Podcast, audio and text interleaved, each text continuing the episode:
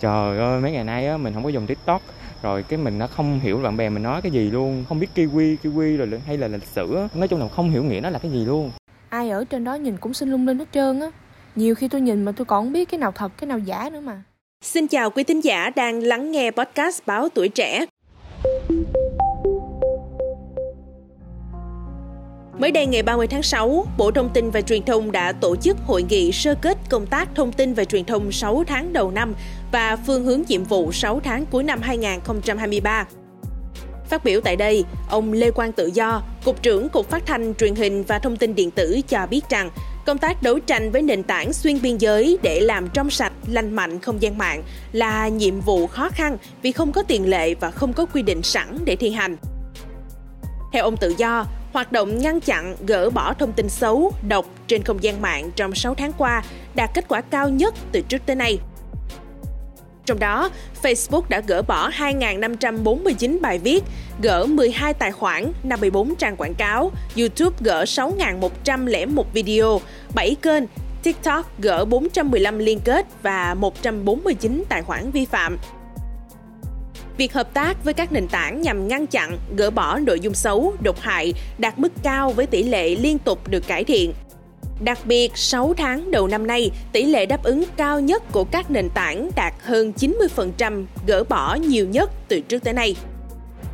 Bên cạnh đó, quy trình thời gian xử lý nội dung xấu và độc nhanh hơn, chưa tới 12 giờ, số lượng nhiều hơn và huy động nhiều lực lượng cùng tham gia, kết hợp thủ công và trí tuệ nhân tạo AI, thuật toán tự động để tra quét, chặn, gỡ nội dung vi phạm. Cũng theo ông Tự Do, lần đầu tiên Bộ Thông tin và Truyền thông tổ chức kiểm tra toàn diện một nền tảng xuyên biên giới lớn ở Việt Nam là TikTok. Nhiều bộ ban ngành cùng vào cuộc kiểm tra, chia sẻ trách nhiệm quản lý nền tảng xuyên biên giới. Đây cũng là lần đầu Việt Nam buộc một nền tảng xuyên biên giới ký thừa nhận sai phạm và có biện pháp khắc phục cụ thể. Ông cũng thông tin thêm là hiện nay đoàn kiểm tra đang thực hiện các bước cuối và tháng 7 sẽ có công bố. Trước đó thì Thứ trưởng Bộ Thông tin và Truyền thông, ông Nguyễn Thanh Lâm cũng đã thông tin về kết quả kiểm tra sơ bộ về những sai phạm của TikTok tại Việt Nam. Ông đánh giá những hệ lụy nguy hiểm của nền tảng này là khuyến khích giới trẻ bắt chước, học theo trào lưu xấu, phản cảm, làm lệch lạc nhận thức, lối sống, làm băng hoại giá trị văn hóa của dân tộc. Rõ ràng là hiện nay ta không khó để bắt gặp những ngôn ngữ lạ hay những nội dung phản cảm trên TikTok. Đơn giản nhất đó là những từ, cụm từ bắt nguồn từ video của một đối tượng nào đó nhưng được giới trẻ hưởng ứng nhiều nên tạo thành một trào lưu. Những từ lạ này được dùng để thể hiện sự thời thượng, bắt trend của người trẻ. Gần đây thì các từ như kiwi kiwi, lịch sử quá, toán học quá, địa lý quá, sốt cà xuất hiện tràn lan và được cắt nghĩa là ngon quá, lịch sự, đạo lý hay cá tính. Trời ơi, mấy ngày nay á, mình không có dùng TikTok rồi cái mình nó không hiểu bạn bè mình nói cái gì luôn không biết kiwi kiwi rồi hay là lịch sử nói chung là không hiểu nghĩa nó là cái gì luôn. Tôi thấy á nha ai ở trên đó nhìn cũng xinh lung linh hết trơn á. Nhiều khi tôi nhìn mà tôi còn không biết cái nào thật cái nào giả nữa mà. Giờ mình thấy tiktok nhiều người làm nội dung bẩn lắm. Em trai mình còn nhỏ xíu à mà ghiền tiktok suốt ngày toàn nói mấy cái bị bạ không à Nền tảng này còn có nhiều video mang nội dung phản cảm, không phù hợp với thuần phong mỹ tục và gây ảnh hưởng xấu đến nhận thức của người trẻ.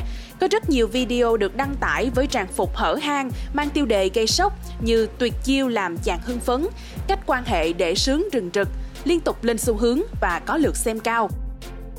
Ngoài ra thì vấn nạn nói tục, chửi thề, bắt chước các câu nói nổi tiếng cũng là vấn nạn rất đáng để tâm.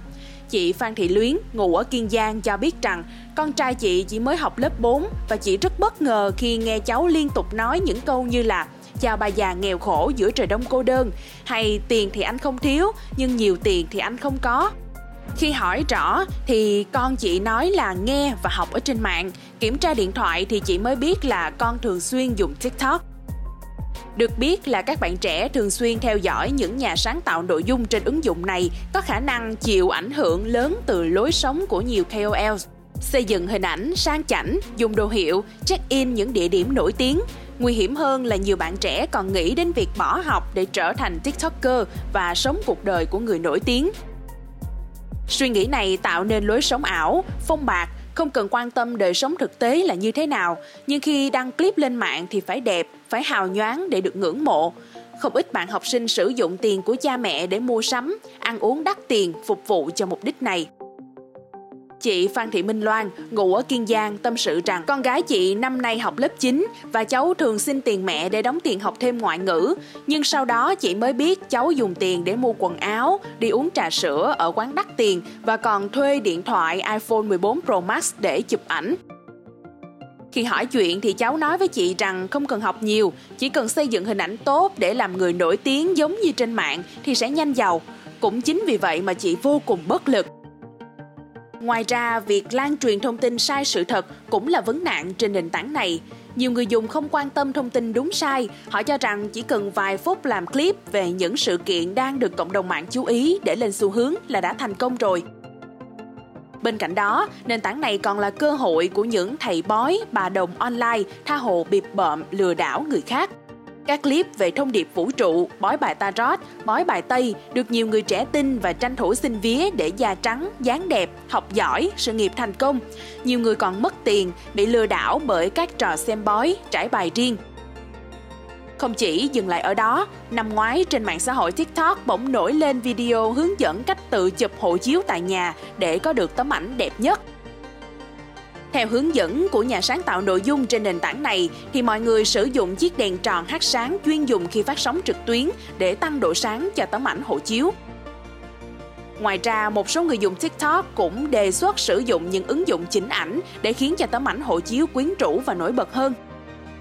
Trang Petapixel cho biết rằng từ tuần trước, các quan chức bang Georgia ở Mỹ đã kêu gọi mọi người ngừng lấy ảnh tự sướng để làm giấy tờ tùy thân vì điều này có thể gây ra những hệ lụy không ngờ tới. Cụ thể, một influencer, người có ảnh hưởng trên mạng xã hội, 30 tuổi, người Mỹ, tên Alisa Marie, đã suýt không được lên máy bay vì nhan sắc của cô trong ảnh hộ chiếu khác xa đời thực. Cụ thể, khi cô xuất trình hộ chiếu, nhân viên tại sân bay ở Istanbul, Thổ Nhĩ Kỳ không cho Alisa qua vì trông cô không hề giống với bức ảnh được chụp trong hộ chiếu. Họ nghi ngờ rằng cô sử dụng hộ chiếu của người khác. Trong một video nói về sự cố này, Alisa mặc trang phục đơn giản với áo phông và áo khoác màu đen trọng, khuôn mặt không trang điểm và mái tóc được buộc gọn gàng khi đến sân bay để trở về Los Angeles ở Mỹ. Ngay sau đó, cô nàng còn hài hước khoe tấm ảnh hộ chiếu lung linh để giải thích với người xem về lý do mình rơi vào tình huống này. Alisa còn hài hước chia sẻ rằng đây là lý do mà mọi người không nên chụp ảnh tự sướng hay chỉnh sửa quá tay ảnh được dùng cho các mục đích hành chính. Đoạn video chia sẻ về tình huống dở khóc dở cười này đã thu hút hơn 13,6 triệu lượt xem trên TikTok. Mong là show podcast ngày hôm nay đã mang đến những thông tin bổ ích cho quý thính giả về những sai phạm hiện tại của TikTok tại Việt Nam. Đừng quên theo dõi để tiếp tục đồng hành cùng podcast Báo Tuổi Trẻ trong những tập phát sóng lần sau. Xin chào tạm biệt và hẹn gặp lại!